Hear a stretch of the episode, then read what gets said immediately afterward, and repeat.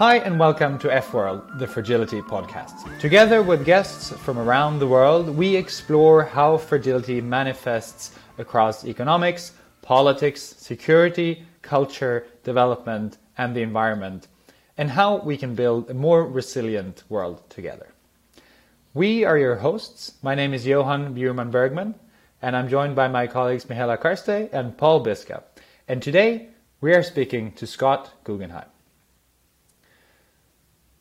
Scott is an anthropologist by training and one of the originators of community driven development, a model that gives poor people more agency in how development decisions are made.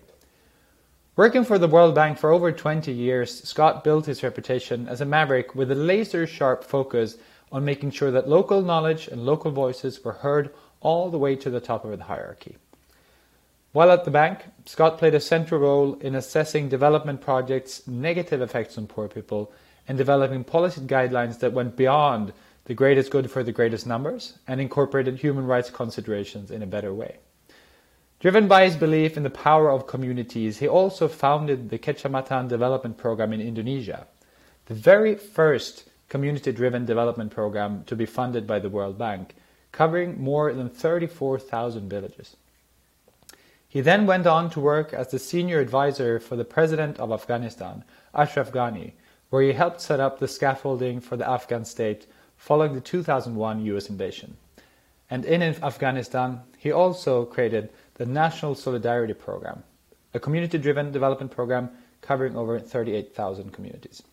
Scott is also a mentor and was my professor at Georgetown, and we're very glad to have him with us today. Welcome to the F World podcast, Scott. Uh, thank you, Johan.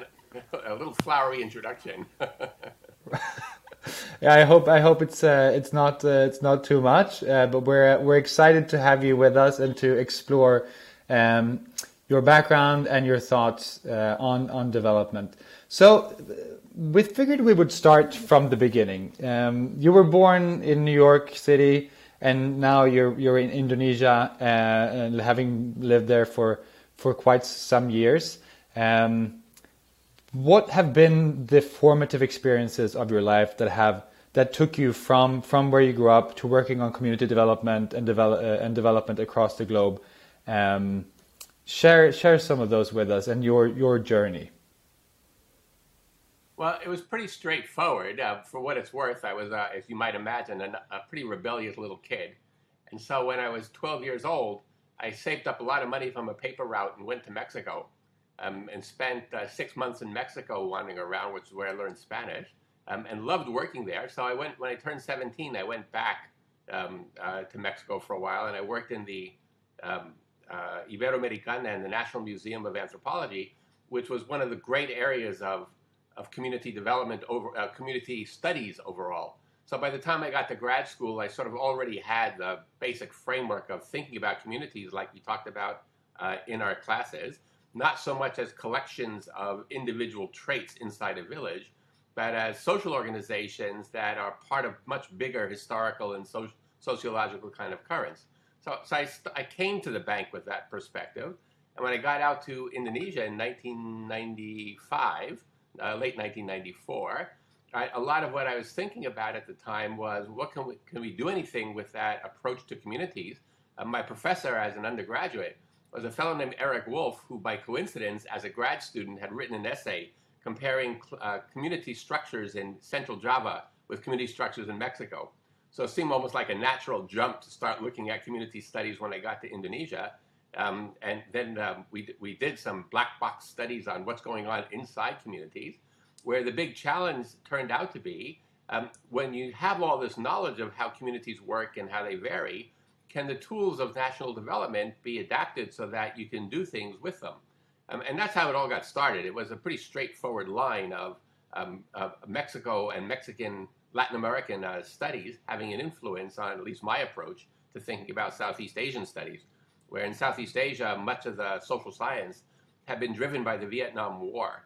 Um, rather than that sort of endogenous notion of how do we think about uh, localized uh, kind of development. So the blessing, in a way, in, in a very sad way, was the 1998 crisis where the whole development edifice collapsed. and people were desperate looking for ways that you could still get support into what they thought was going to be sort of famine, large scale population movements, lots of violence. And by working directly with communities, um, you could still still go forward, even though most of the development infrastructure had disappeared in the collapse of the Suharto government. So that that was the original uh, origin for that kind of work. And I just wanted to correct one thing: is that, and I've written about this, is that what we did with the community development wasn't as new as people think it is, right? There was a lot of bricolage of pulling together bits from other kinds of programs, including some of Indonesia's own programs that were um, you know, bits on, on how to do community-based engineering or how do you do local level planning or um, how do you get financial transfers. So what we did was assemble things that were understood by the Indonesian bureaucracy, right? And the, the, the bottom, the most bottom part, there's nothing there that someone from Oxfam would find unfamiliar.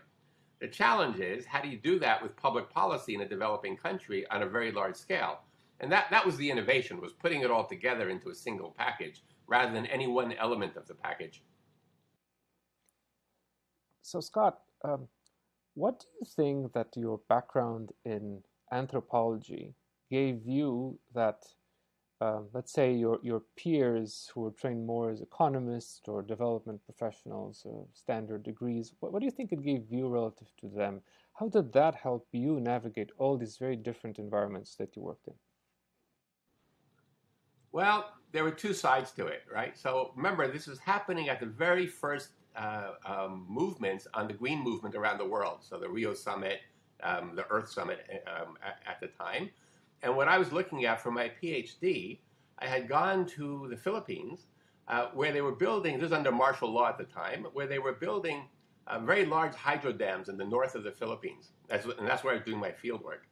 And I could see some of the terrible effects that the dam reconstruction was having on the villages where I was doing my PhD.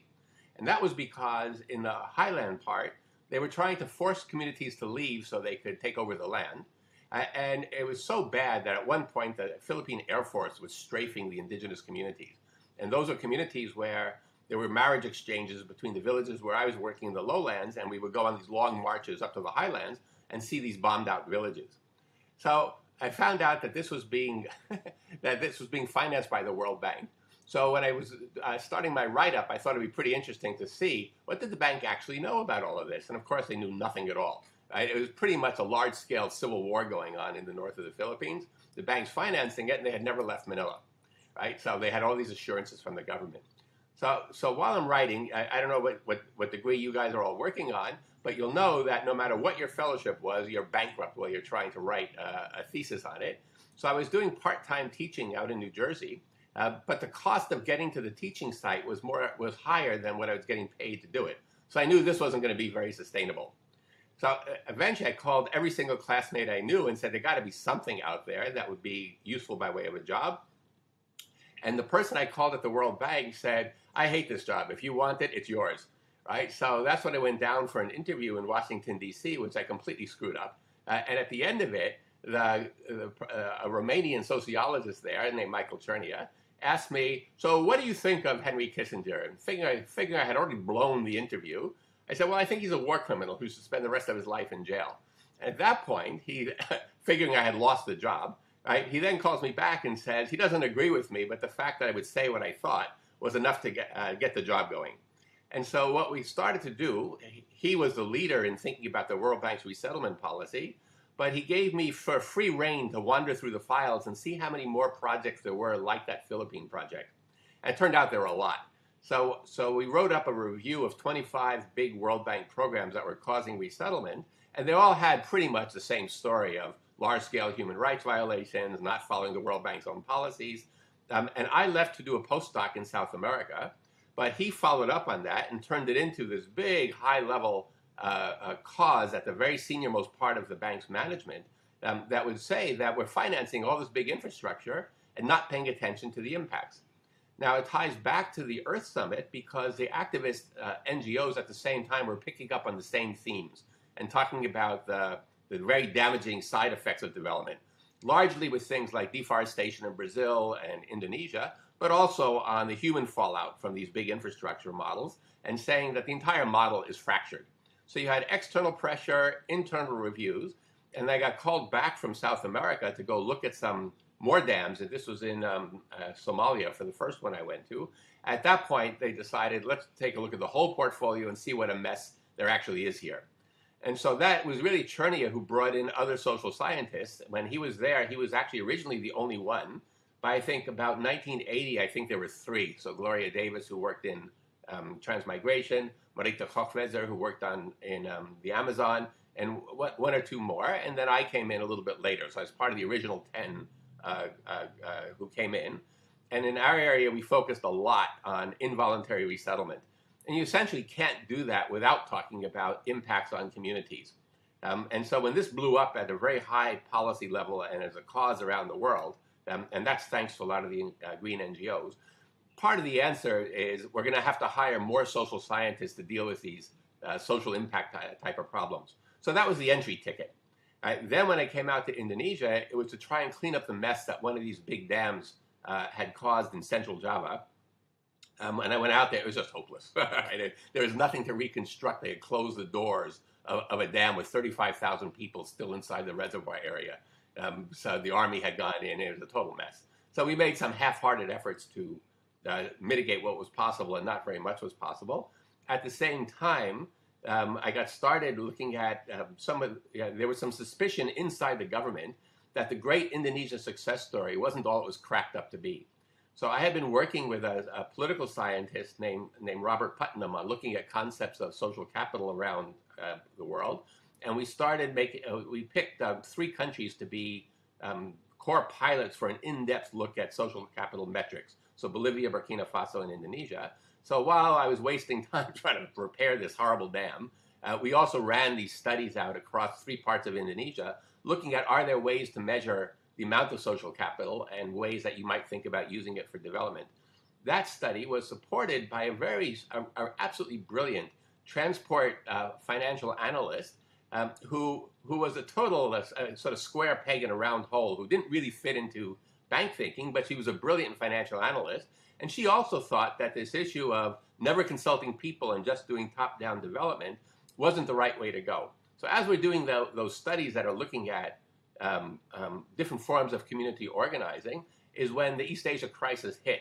So we had just been turning those social capital studies into a very, very, very small pilot program when the entire development structure was sort of swept away like by a giant wave.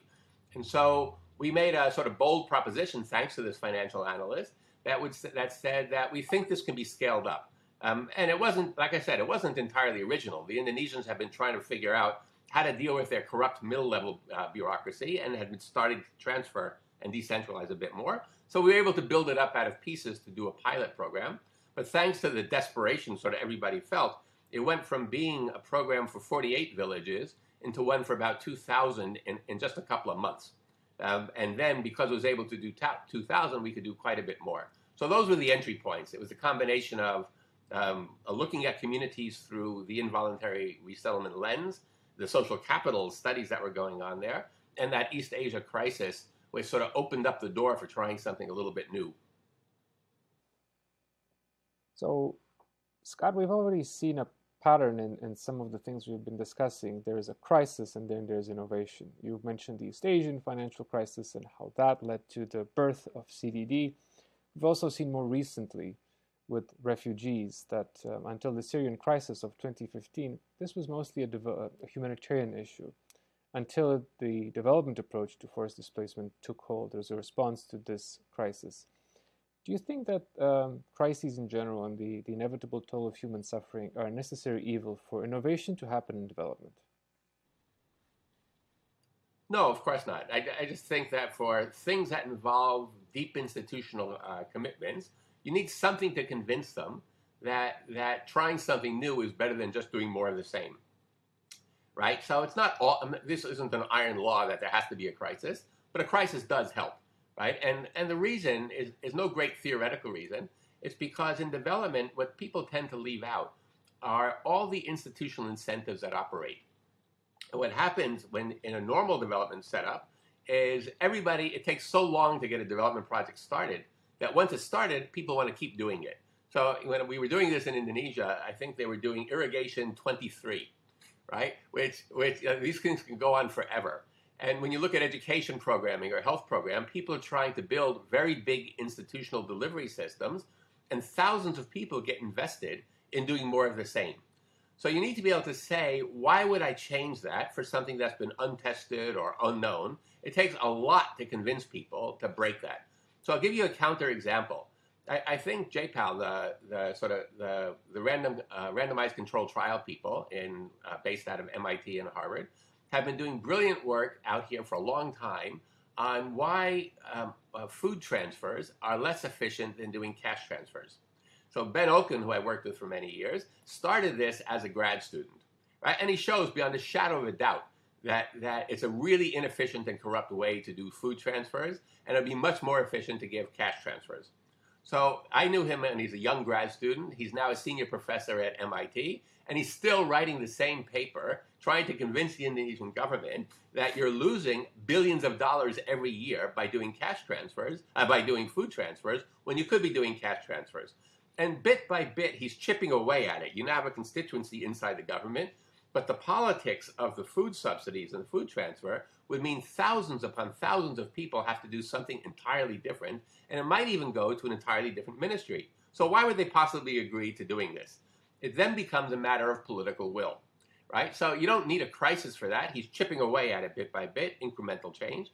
But for something like what we were trying to do, having a crisis really did open the door because there was no natural home, right, in this very top down development model for something that's much more bottom up and participatory. So we needed the crisis, but not everybody does. So, Scott, since it's not always possible to have a crisis on hand that can open that door to meaningful change within government and within development approaches, could you talk a little bit more about the barriers and the counterforces to incremental change, both within government, within development institutions? And I'm th- thinking here about the example you gave on the food versus cash transfers. Um, that was that is ultimately a technical, let's say, call it technical problem that can be addressed um, through a technical solution. However, in practice, it ends up being a matter of political will. Um, and any departure from how things are done may depend only slightly on the quality of the research. So, can you talk more about what other forces are at work to keep less effective systems in their place? Well, I think there's several, right? So, first of all, I wouldn't overweight how brilliant all these economists are because they be, it becomes a very self-referential kind of system.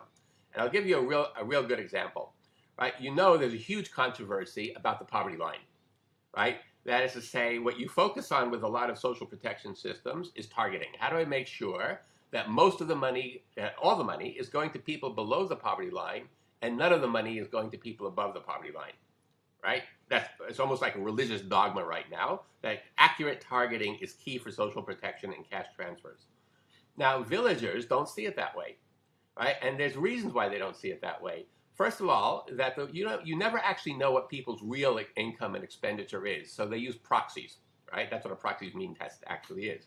So you look at the quality of the roof. Do they have a television? Uh, do they eat three meals a day? And out of that, you're making your best guess on how much money they actually have.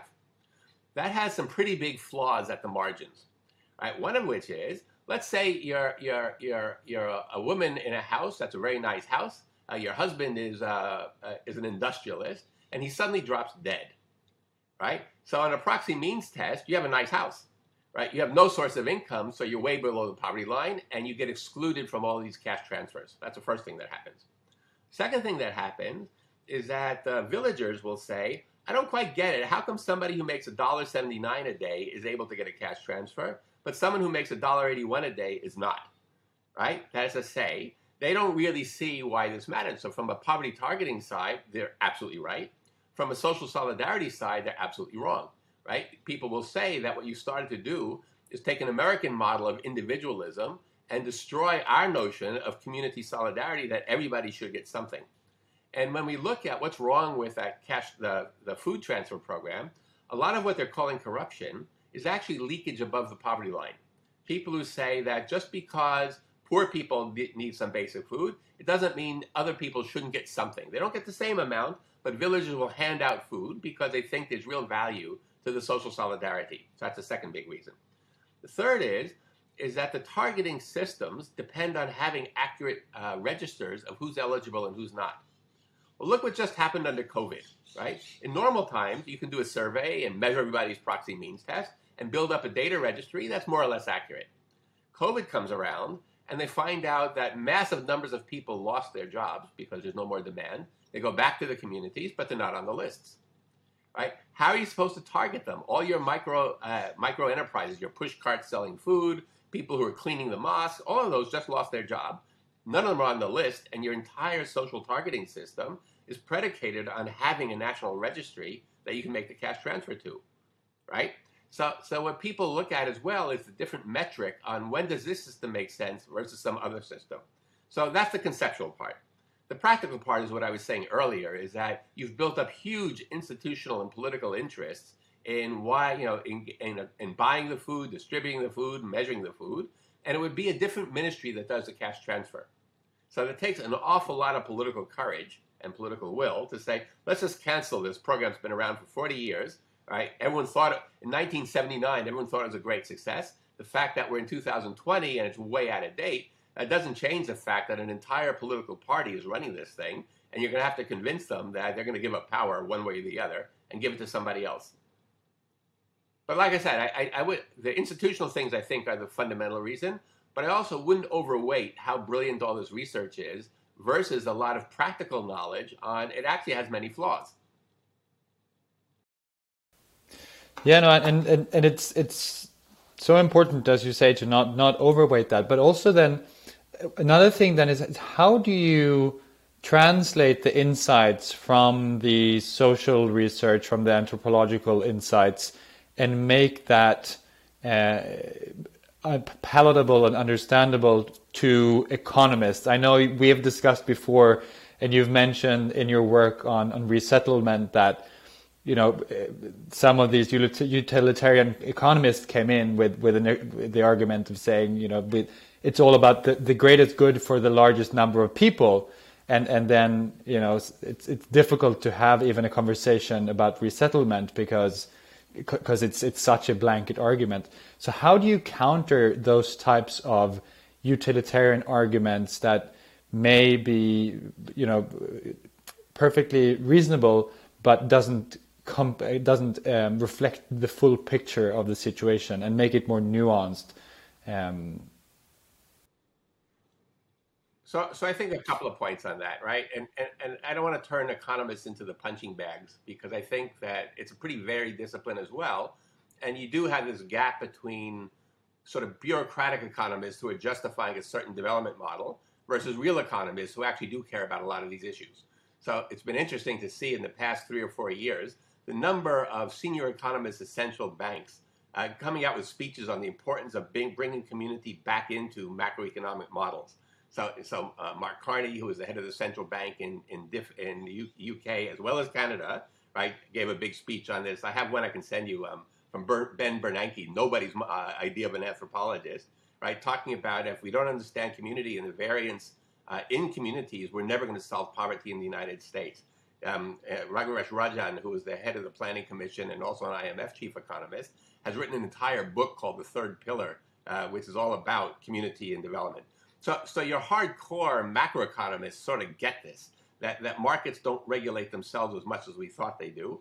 And there is a need for thinking about bottom up, uh, participatory, social capital driven type of things versus this sort of Reagan Thatcher model that everything is fixed by the market and hyper individualism. So I just think that entire ideology is sort of going out of date. Not, not enough, but it's still, it's still sort of heading out at the, at the sort of conceptual level, is what you're asking about at a more practical level, I think there's a lot of um, um, a, a, a, lot of work to do, both on the analytics and on the operational side. Um, on the analytics side, some of this is just translation. Right? You know, one of the oldest ideas in anthropology is that in sub-Saharan Africa, the uh, uh, countries or tribes that are organized by by kinship, so grandparents, parents, children, right, actually have a very different logic than ones that are organized by age sets where everybody who's a youth becomes part of one group, people who are much older become a different group. Well, a study just came out showing that social protection, uh, the cash transfer idea, right, it, actually works very well in kinship-based societies and fails totally in age-set societies. And the reason is everyone sort of assumed there'd be spillovers that you know grandparents will give food to their uh, grandchildren, but in age-set societies they don't do that, right? So what you and this was done by I think by an MIT uh, group recently. They suddenly found out that social organization matters. Now anthropologists have known that all their sources are from the 1920s and 1930s, right? So they've known this for a long time, but they couldn't translate it into economic language, right? And so so the question is always going to be well, you know, you study five villages, but there's 5,000 villages. How do I know that it's representative?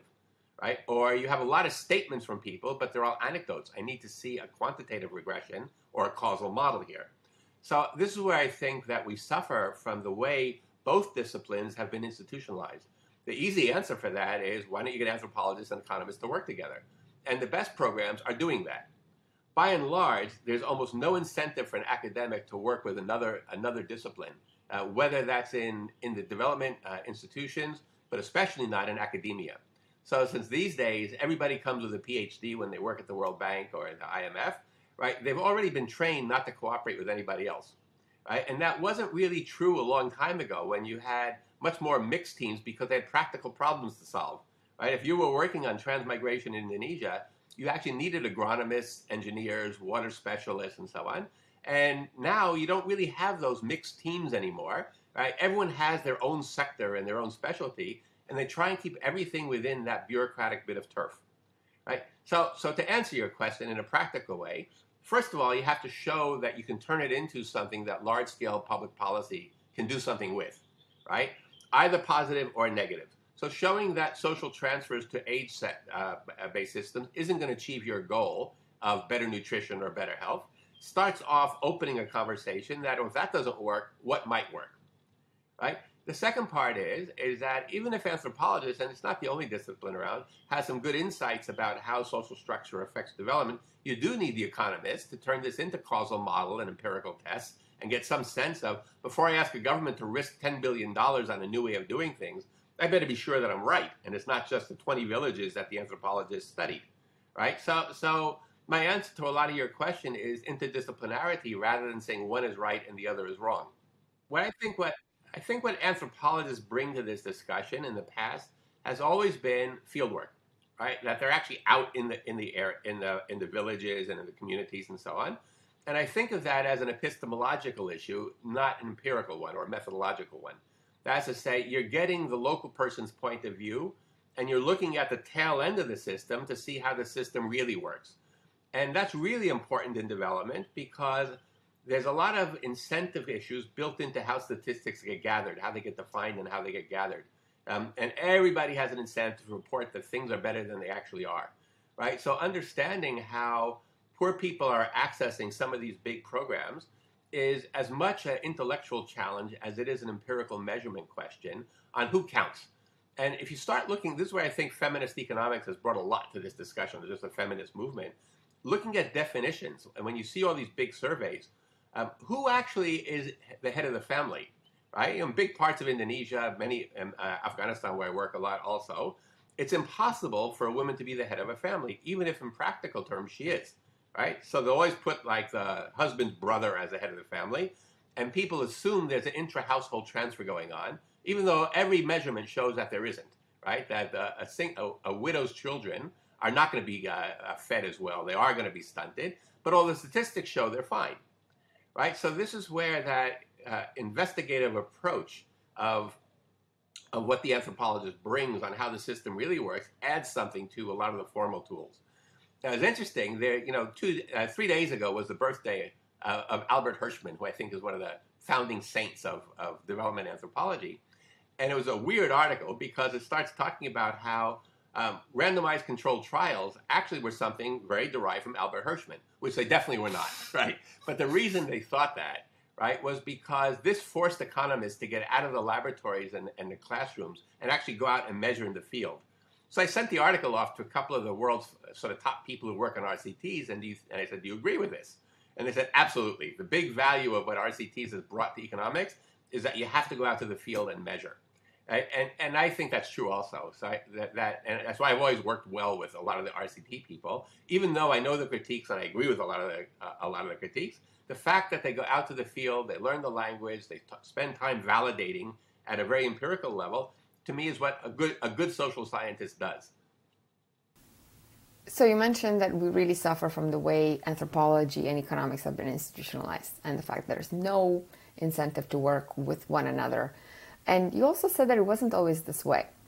When I look back at grad school, at just overall my academic training, I see the disciplinary boundaries being drawn much, much earlier, even before us as professionals ever reach institutions.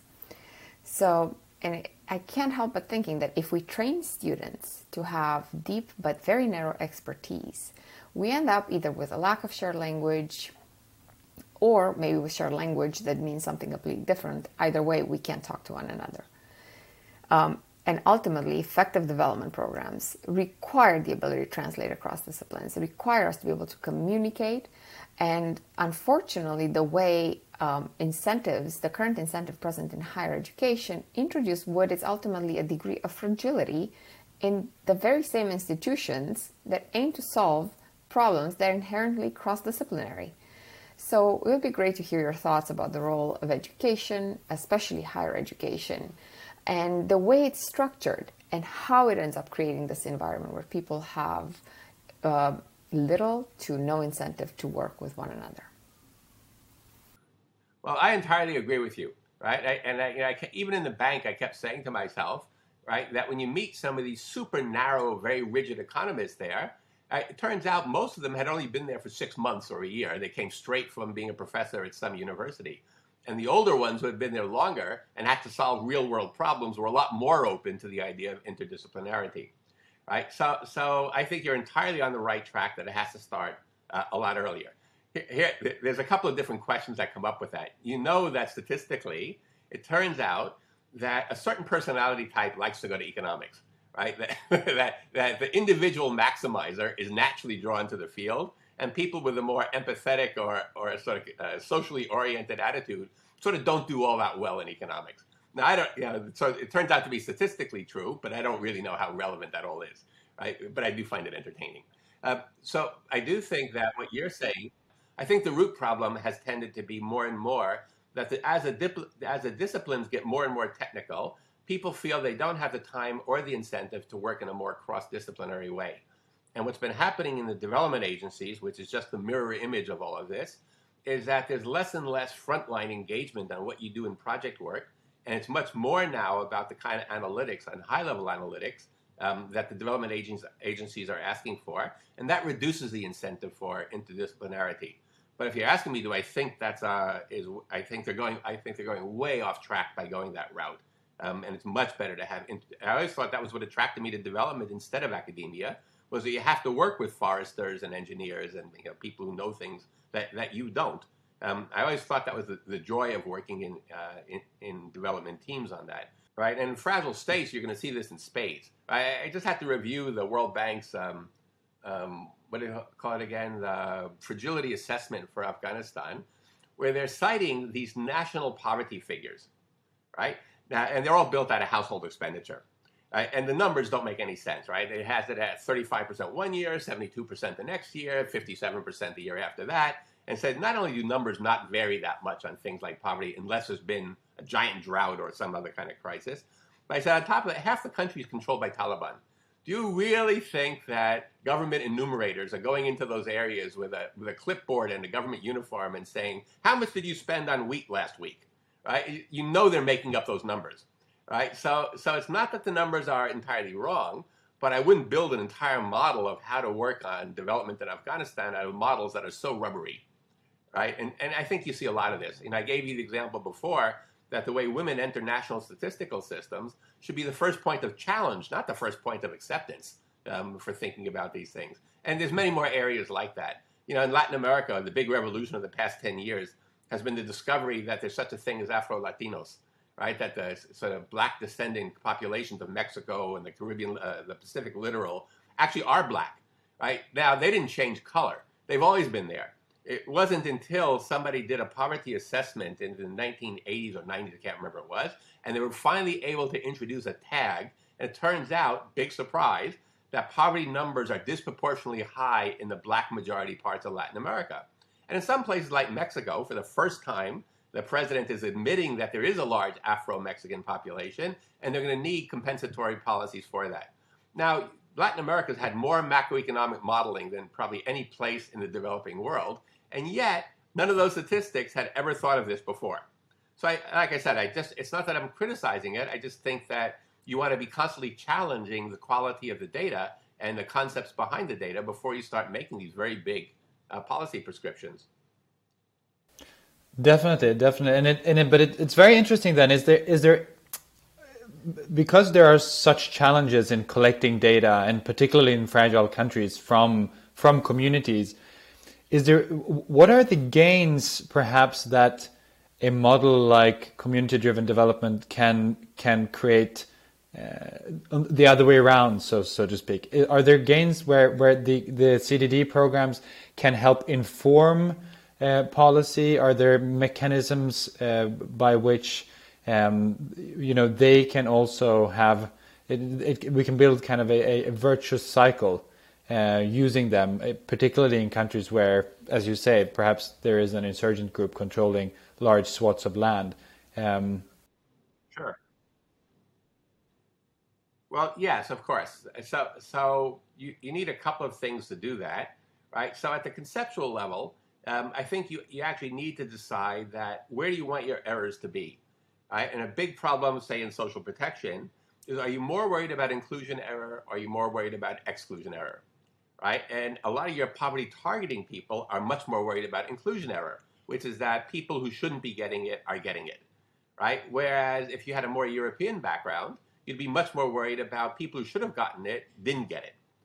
What that leads you to, and this is part of our argument out here in Indonesia, so I'm going to try and translate everything into economics for you. right? So what the first thing it's leading to is do you want to have self-targeting systems or not?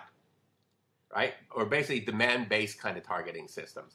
And the big this is why COVID was really illuminating that way, where they had invested heavily in making sure there's no inclusion error by using a centralized database for targeting. So a big national survey in 2016. If you're on that list, you get the, the cash transfer. If you're not on the list, you don't get it. But then we have COVID come in, and it turns out huge numbers of people you wanted to get it, right, can't get it. So they proposed, why don't you let the local uh, authorities decide that who, who came back, who wasn't on the list, but deserves it anyway because they're starving to death, right? And you had this huge pushback saying that you're going to wreck our national data, data registry. And fortunately, the government said, well, screw that. we got to get this stuff out here or we're going to have violence in the countryside. So they introduced um, uh, self-targeting through the community development programs and in six weeks, they found 8 million households who had been missed by the national transfer system. Right? So, so that would be a first example where, where, where it made a really big difference at the, at the back end on whether you open it up for those kinds of concepts or not. Right? So targeting is one really big area. Anything that involves demand side management right, is going to need a CD, I think, a CDD type of approach. Right? Places where there are policy ways to do a lot of this, but you also need a lot more feedback on what's working and, and how do you get. Um, I think Lant Pritchett's written quite a bit on this, uh, uh, on, on certain kinds of services require local knowledge and certain kinds require technical knowledge. So you can manage a central bank with five people, right? You look money supply goes up, it goes down. But you certainly can't do local education service delivery that way. You have thousands of teachers who need to have the right incentives operating. And there, you know, this is why they set up all these parent teacher associations and school boards and community boards to work with teachers. At that end, five people will achieve absolutely nothing. You need to have things where whole communities are working with the educate, the parents, the teachers, the principals, and so on, uh, if you want to get better quality education. So I think it's this mix of the endogenous factors of the sector that you're trying to work at, right, with this balance between sort of supply-driven service delivery and demand-based knowledge um, and that getting that getting that formula right is what you're, is how you get better development out of these big services. It's not that anthropology is right or economics is right. I think the problem you're trying to solve has to get defined differently, and then you think, what skills do I need in this place to do it? And I don't think you need community development for everything. Um, you know, you don't want heart surgeons being done at the village level. Mao tried this already, right? But I also think that we have such a record of failures at, at sort of poverty service delivery from sectors that are trying to do it with that post World War II giant technical delivery model, uh, which can work in some areas. You know, highly centralized, wealthy countries, it works fine, right? And I always laugh whenever England is trying to convince people to decentralize because they don't decentralize at all. But in most countries, right, that's not the case. They don't have the technical capacities, and we keep trying to pretend that they do when a more partnership model would be just much more effective. So you just said that we don't need community-driven development for everything. Can you talk more about the limits of CDD? I'm asking, for instance, in my own work on, on security risk management in West Africa, one of the phrases often heard is that the community will take care of the security around a particular project, where in reality, sometimes the perpetrators of violence are actually community self-defense militias. So what are the limits of CDD in your view, and uh, what are some of the environments in which it actually doesn't work? Yeah, sure, I, and I entirely agree with you. One of the things that's been a little uh, annoying to watch over time is what was meant as a tool right? One of many tools that we have in the development uh, kit has turned into a bit of a religious movement among the proponents, right? That no matter what the problem is, community development is going to solve it, right? And that's wrong on several counts. What, one is the, the one you uh, already point out, which is that communities actually can't do everything. They're heterogeneous. They have a lot of weakened systems and so on. But they're also wrong on first principles, right? That no, no development strategy is ever going to succeed in raising incomes very far if all it does is community development right? And so anything that would be a tra- economically transformational kind of investment, industrialization, urbanization, that's not what CDD is set up for. That comes down, in my view, um, for what it's worth, right, to the difference between having an economic development strategy and having economic development tools, right? And what people get obsessed with is the tool and not the strategy, right? And so this is, and this has to again, and due to the incentives. If you're a project officer in the bank, for example, just give you an example, you're rewarded for having a CDD project. You're not rewarded for having a strategy that has CDD, health, education, agriculture. each of those has a different sector and a different task manager, and they never cooperate, right? In theory, there's um, a country director, I think, is supposed to be doing that, but it doesn't happen. Everyone has their own project. And people get very obsessed with the turf, with the budget around that. But let me get back to some of the specifics. So, what community development is for is first of all, you have to make an empirical assessment of just how strong are those community structures.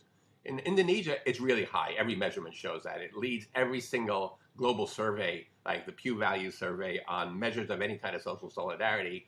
Um, it's actually funny because you're from Romania, but but but next door to you, right, you have Indonesia tops the global list on sort of social capital and optimism kind of variables, and Bulgaria anchors the list. right? That no matter what it is, they're going to say they don't like it. Right. And, and so what that means that Indonesians overweight just how successful they are in terms of solidarity, and East Europe underweights uh, what they're able to do. So you need some empirical assessment of just, you know, how much cooperation, how well do these systems work? You know, they, they, they're not the same as they were 100 years ago. There's so much more demographic change, technological change, new opportunity horizons that a lot of people in rural communities don't want to be in a rural community. Um, so, so I do think you have to get some assessment of how realistic is it to expect collective action at a community level and how much scope for action it actually has. So I'd start there, right? Then you start looking at all the things you're talking about. In many areas, you have negative social capital, right? There's gangs, there's, there's uh, drug lords that are there. They're able to cooperate with each other, but not for particularly good social purposes, right? So you got to look at those kinds of questions also. But, but the big the big question for me always is the one I think one of you two started off asking for the very beginning is you know there's a lot known about how to do assessments of community cooperation patterns of participation. It's that engagement with the state that's the problem right? Or the challenge. Is can you work it out so that money that's sitting in a national capital actually reaches the ones that are at a decision making level at the at the local level? And when is the right time to be doing that right? And that's what we've been talking about is that for many things it's not the right answer or it's part of a right answer, but you have to work out is it actually going to get there, right? And so, you know, there's a, a pretty good study in um, East Africa that showed how they, they opened up the community transfer, they tried to use a community model, and they would transfer money to villages, but they could only buy services from the ministry that gave them the money. right? uh, so, so what, of course, what this led to was wildly inefficient and wildly corrupt uh, kinds of systems, where it was a design question. It was no big empirical issue. Was a really crappy design because they hadn't worked through the financial flows of how does money get from one end of that system to the other. So I, I, just come back to my basic point: is it's a tool. It's like saying, do you like your hammers or do you not like your hammers? Well, you know, if you're trying to drive in a nail, a hammer's great. If you're trying to open a jar, it's not so great. So, and that's how I think about community development: is the assessment of when is it the right thing to be doing, and if you've made that first determination, then you get into this question of how do I actually make it work. So, nothing terribly conceptual. It seemed to me pretty straightforward, but but it rarely happens that way. Scott, I want to go back to the importance of understanding uh, the strength of community structures before using a tool such as CDD um, as part of a strategy.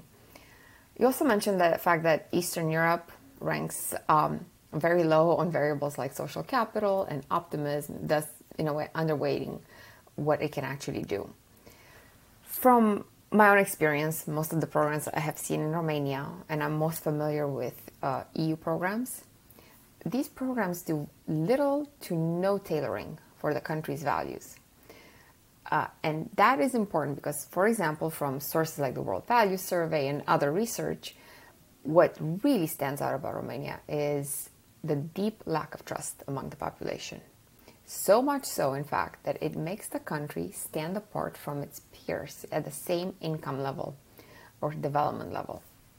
So, how do these economic development programs integrate this kind of information in their design? Do they use data, for example, from sources like the World Value Survey? Yeah, they always look at the World Value Survey.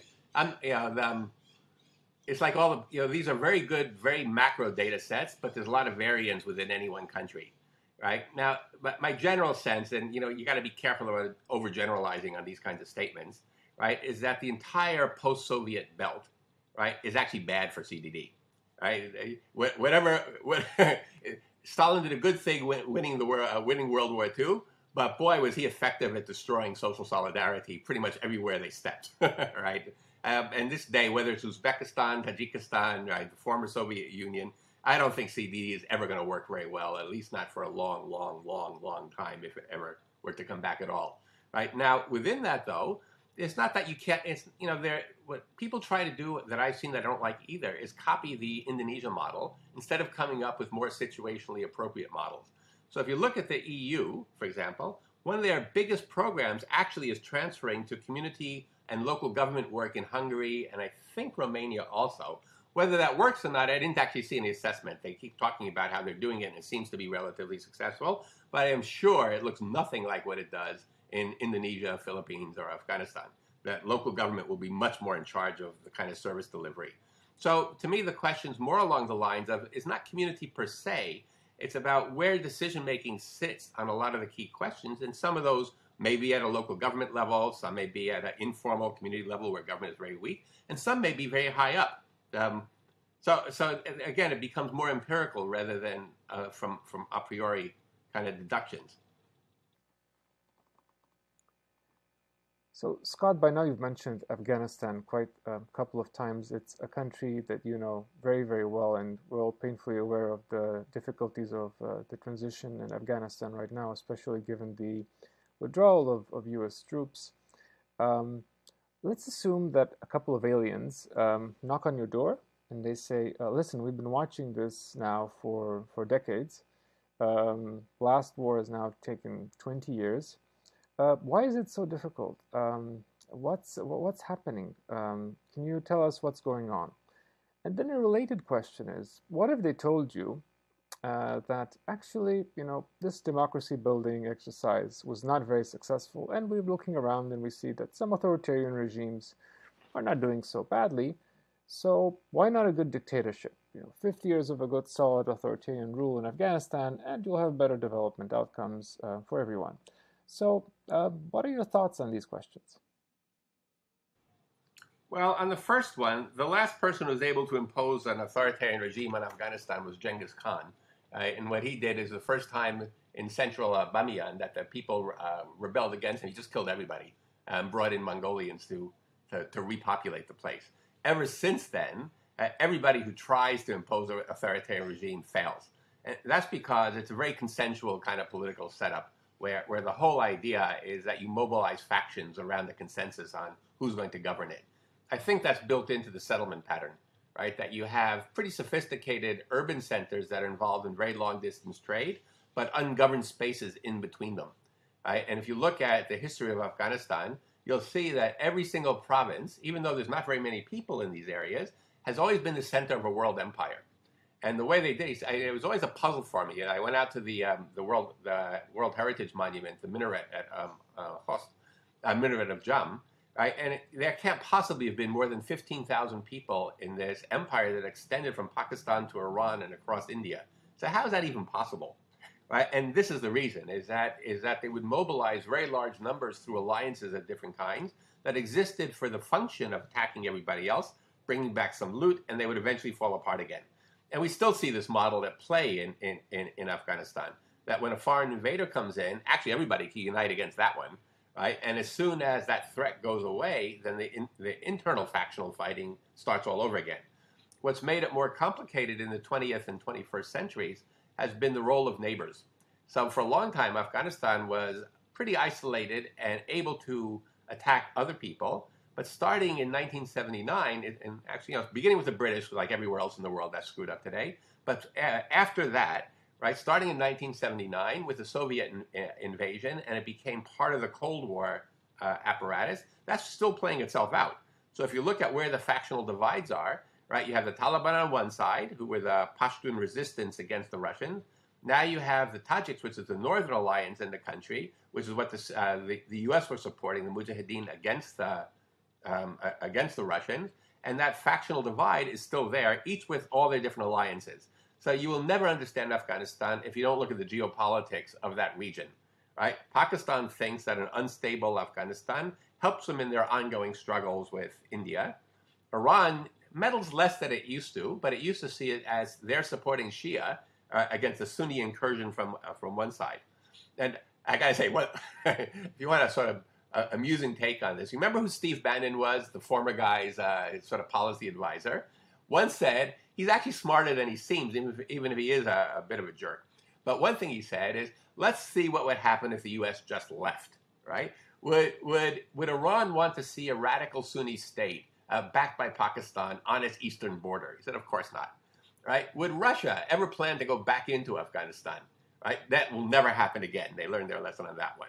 Would China like to see unstable Islamic radicalism coming up through the uh, Wakhan corridor straight into where the Uyghurs are?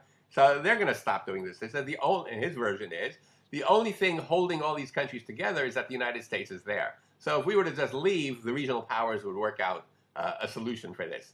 I'm not sure he's right on that last one. Um, they, was, they could still use Afghanistan like a stomping ground, but he does highlight the point that the geopolitics of Afghanistan are fundamental for understanding what's actually going on there today. Right.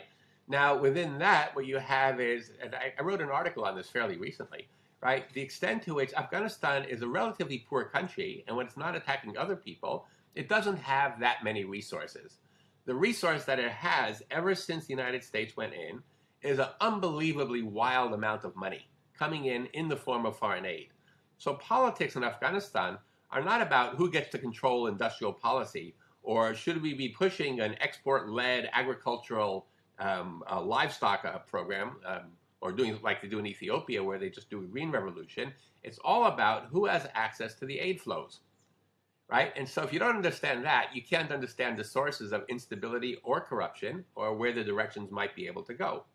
And that's why what the U.S. is doing now is actually fairly dangerous right? That that what the U.S. wants to do is get out, which is entirely understandable. But they want to get out in a way like we, we sort of got bored with this country, so it's time to go somewhere else. So let's just put in an alternative government and watch.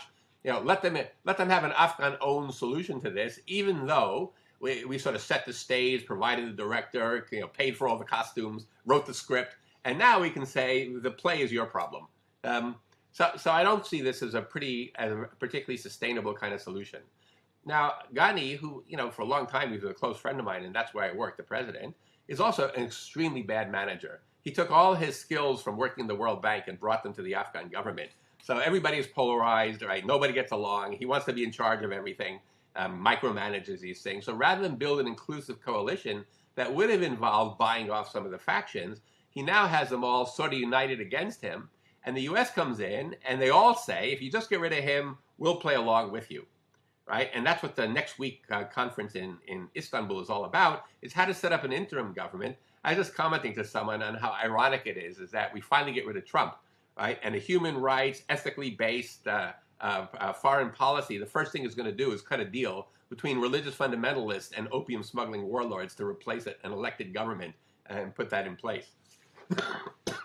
so, so just to answer your question on that, I just think uh, the short version of this is it's complicated. But the longer version of it is is that you can't understand it without looking at the geopolitics and the politics of foreign aid as being accelerants on what was going on inside Afghanistan. And we're now in year 50 of, of that dynamic.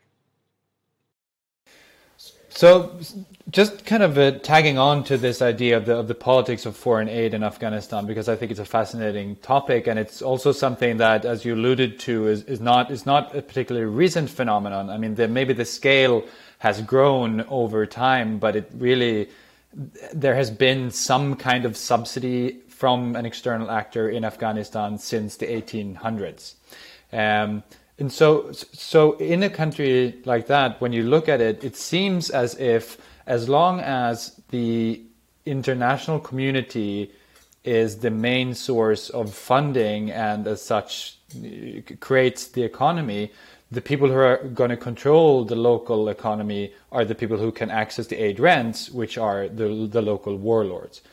So, so uh, how do you how do you break that cycle, or how do you begin to build a sustainable domestic demand that can actually run a, a, an economy uh, and grow it over time and create those jobs that you know will for example wean thousands and thousands of, of farmers off opium farming um, and and help kind of get get Afghanistan perhaps on a growth path. Well I'd start off by saying the one thing you're not going to achieve is weaning them off the one successful export industry that they actually have, right? That's highly technified and well integrated into every value chain you can think of. I would not start there, right? Now, the, the, to be more serious answer on your question, you know, someone actually said that we have no strat, you know, there is no Afghan war. There's a one-year war that we keep renewing every year. So there, there really hasn't been much of a long-term development strategy for Afghanistan because you, you can see you know, to answer your question, it's actually not all that hard. Many countries, it, it's hard in one way, but not hard in another way. Right? Many countries have faced this. Right? Indonesia in the 1980s uh, was a heavily uh, uh, natural resource dependent economy. It was desperately poor. It was all based on exporting oil and wood from the outer islands and transferring a fraction of that to the inner islands where most of the people were. But essentially, what it was was an oil based kind of economy. Today, it's a G20 uh, member and it's entirely self sustaining um, uh, um, uh, economically. Afghanistan, what happened is they completely fooled themselves on the kind of economy that it has. So if you look at the statistics from 2002 to 2010, they show 10% growth per year. Obama comes in and says we're leaving, and that 10% suddenly became negative 4%. Right? It was entirely based on the aid flows going into the country. Now, what did that do? Uh, uh, you're, you're an economist on this. So what's the first thing that's going to happen if you take a country whose um, uh, annual budget is 400 billion and suddenly there's 14 billion dollars in it, right? Right? You start to see the kind of distortions that you would exactly predict. So they can't export anything because they produce the same thing Turkey, Iran, and Pakistan do, except at five times the price. So, so there's nothing they can export. Right? They also, it becomes much cheaper to import everything. So even though they grow oranges in Jalalabad, they buy them all from China, right? The same, and this is the entire economy is built this way, right? If you go to the southernmost part of Afghanistan and you buy a chicken, it comes from Brazil, right? These are not that hard to uh, to sort of to to produce domestically, but there's absolutely no incentive to do that. The second thing is when I got to Kabul in 2002, there were 400,000 people in the city, And it was it really was a pleasant historical city in many ways, despite having been bombed by various factions. Now there's four and a half million. Right? The city is nowhere near set up for four and a half million people. And if you fly over Kabul, you will not see a single factory in that entire city. The whole city is, is a bedroom city. Right? There is no industrialization of any kind. And that's four and a half million who live one form or another from the aid transfers that are going on there. So you've had what's called Dutch disease in modern economics, right? Which is that you go from tradables to untradables, right? As a as a wildly distorting factor across that economy. The third thing is that all the violence means that everyone has a short-term investment perspective. Why would you possibly, including the drug lords, right? I would have no objection if all the guys selling opium say, let's launder our money through property uh, in, in Kabul, but they don't. They launder it through property in Dubai because it's so much more secure in Dubai than it will ever be in Kabul. So all your basic economic factors are fixable and they're pretty easy to figure out what they are. Now, how do you act on those, right? You're going to have to get past that fragility and you're going to have to find a way that you have shock absorbers for that gigantic amount of money so it gets spent on things that aren't so distorting, right? And you know, now we're what, 20 years into this. There's still less land under irrigation than there was under the Taliban, right? And it's an agricultural economy in a desert. You don't have irrigation. You're not producing anything.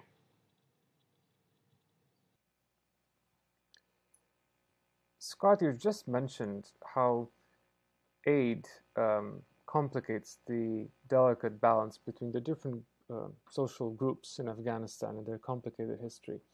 One of the popular arguments against aid is precisely that, that actually it comes into a very complicated context, um, it, uh, it, exacerbates different uh, divisions and it, it, makes changes to the local political economy, and essentially the, the counterpoint is you know, give war a chance. Uh, let them figure it out. Uh, in the short run, it could be a um, high human cost, uh, but in the long run, things can even out.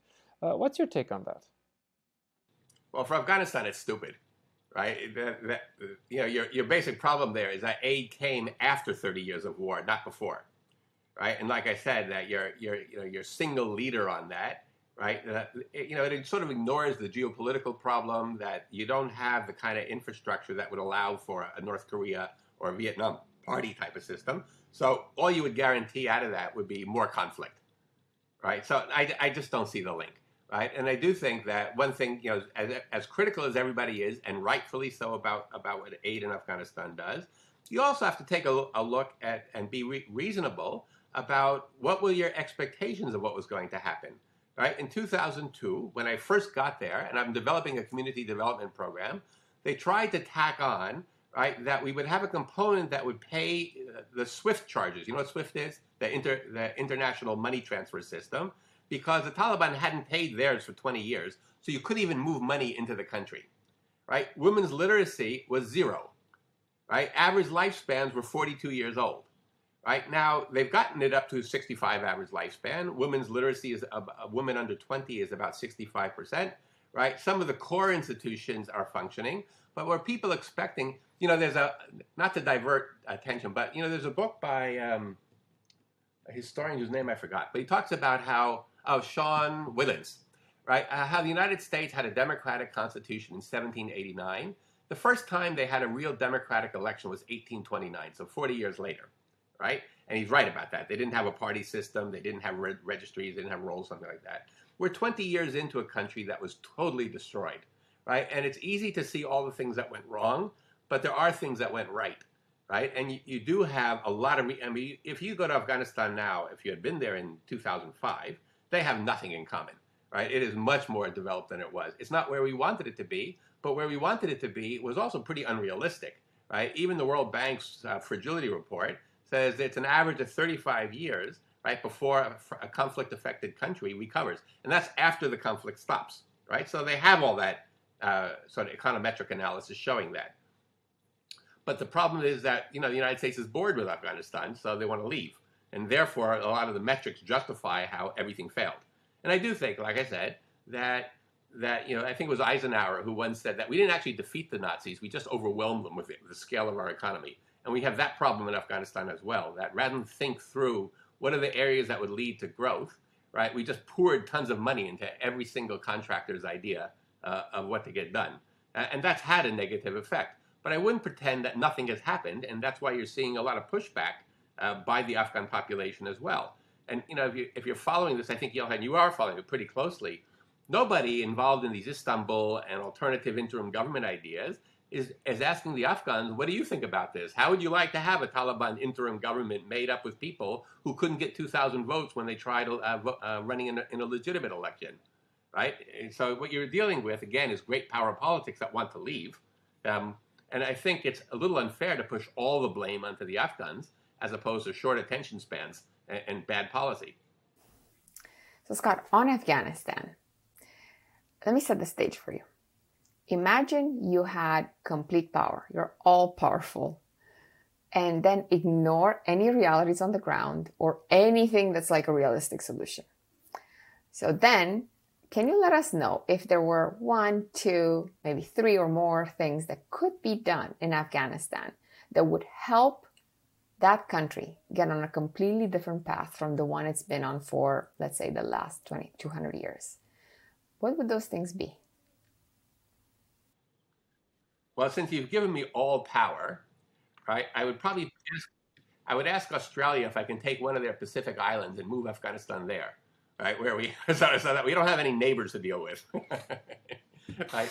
So, so my my big picture version of what I think should be done from a development side. This is what the paradox is. You know, Ashraf Ghani, the president, right, made his career as an academic, writing about how you need to think about the functions of the state in new ways when you're dealing with fragile states, right? And I think he's right about that. The only problem is he didn't do it, right? So, so I, the first thing I would do is have a very strong center of government that's able to coordinate the tools of what a, a Weberian type bureaucracy is able to mobilize, right? And I would have done that in a more inclusive way. So it's not just Gilzai Pashtuns running everything inside from the middle, but that you have enough technocrats in the main in the main ministries, right? So the, the fact that you know you see it right now they finally put in a halfway decent finance minister and the next day you see he's up at the border looking at customs which is the main source of revenue and finding that 90% of it is going off to local warlords and he's trying to fix that. And each of these ministries at the center government problem is a fundamental problem.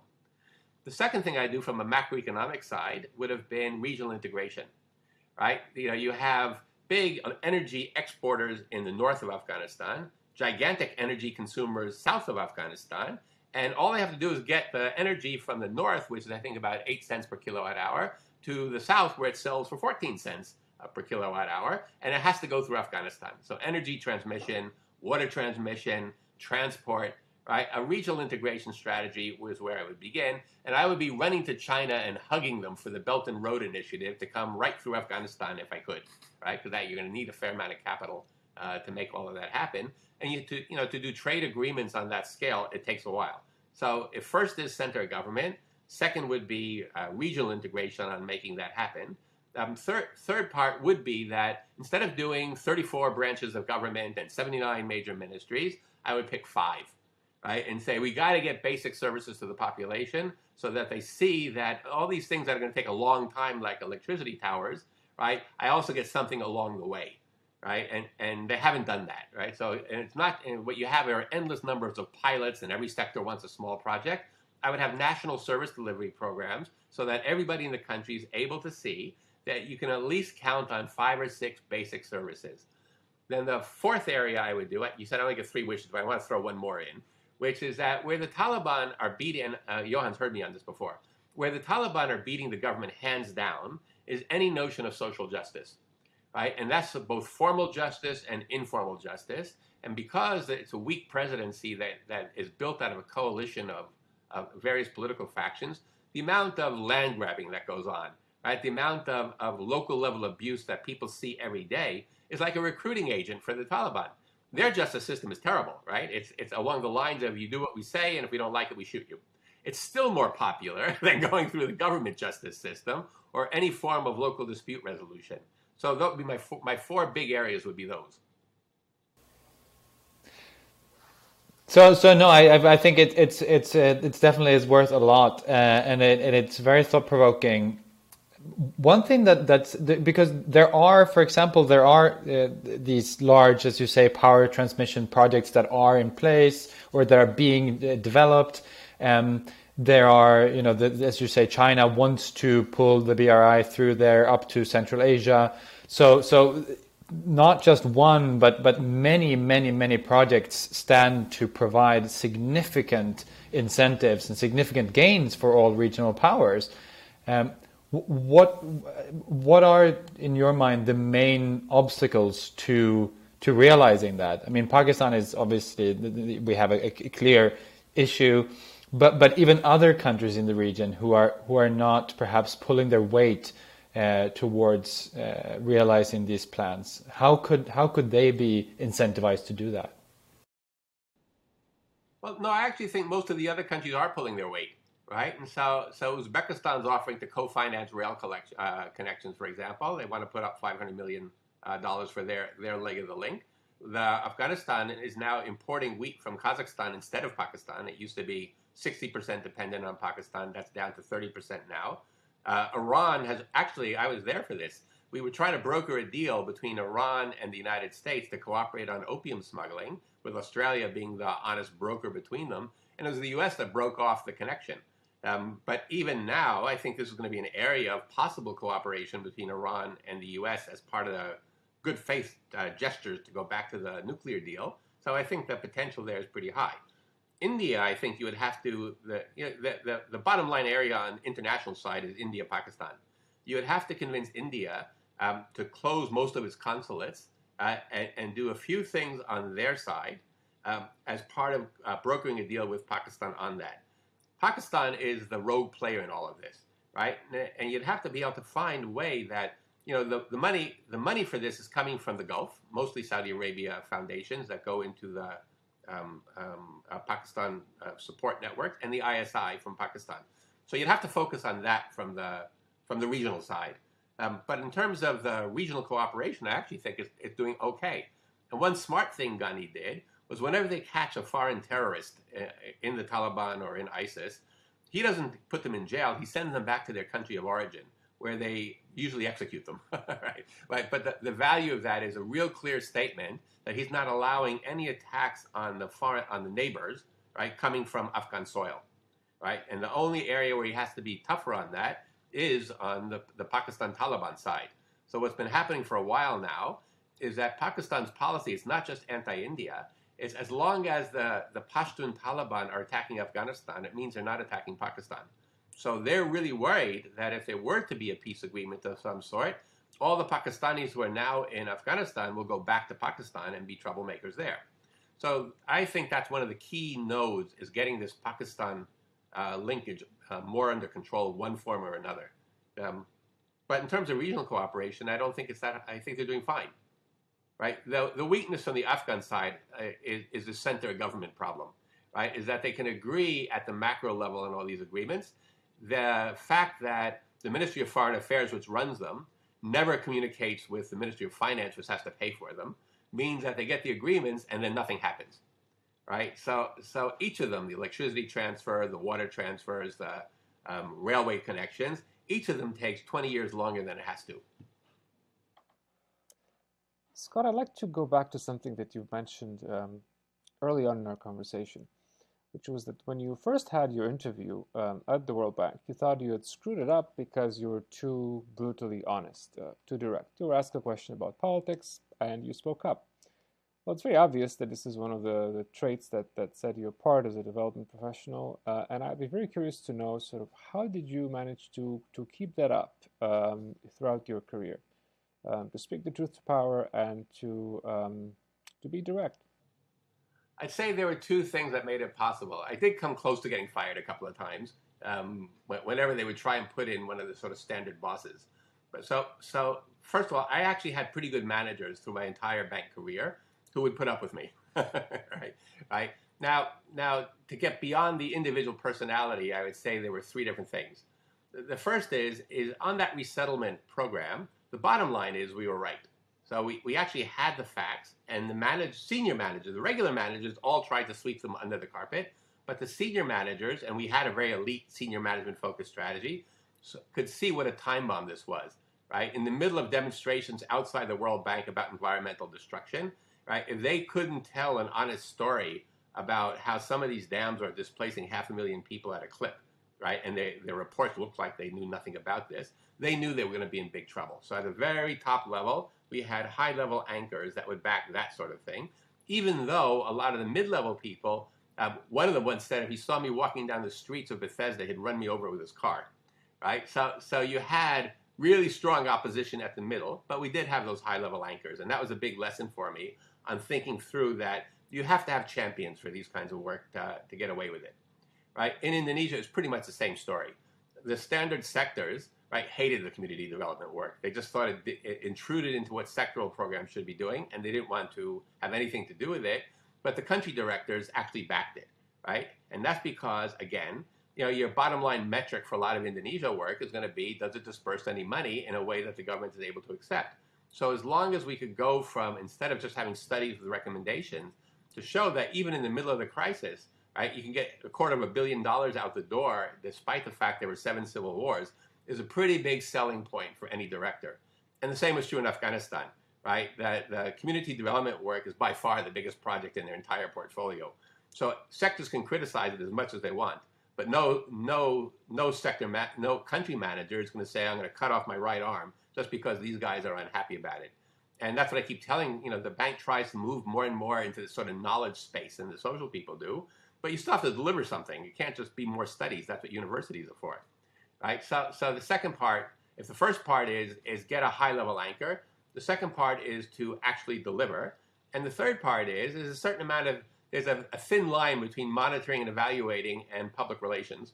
Right? And we sort of straddle that line between looking at uh, a lot of evidence on things that would work, but also being able to sell it in ways that many people could read, and bringing in NGOs and journalists and other people who would also see that you know even though it's World Bank and it's debt and you hate debt and so on. On the other hand, you have villagers saying that for 40 years we've wanted a road and we finally got one, right? So so there's a certain amount of that that goes on, and I'd say the last point from my point of view is is I am an outlier on these things, right? And I, I, you know, a lot of people do knuckle under to the institutional conformity. It's very seductive, right? If you want to get, if you want to get promoted, you want to get rewarded.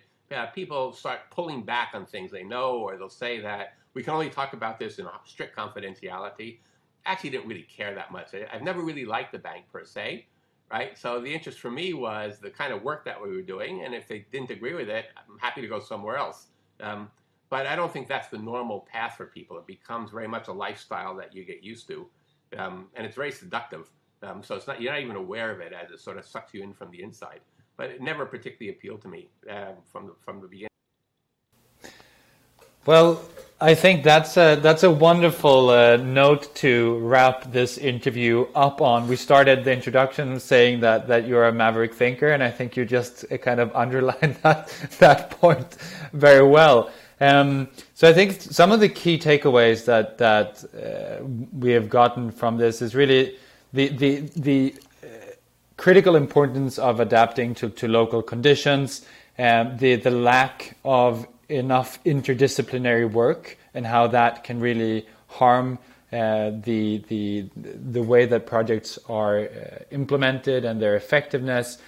Um, and also the importance of differing uh, or making a difference between the tool and the strategy and recognizing how institutional incentives actually favor the, the former, whereas perhaps it would be more conducive to long-term development if they if they favored the latter. Um, so with with those words, uh, we wanted to thank you so much, Scott, for for being here with us today, for taking time out of your schedule and getting up at uh, 6.30 in the morning in, in Jakarta.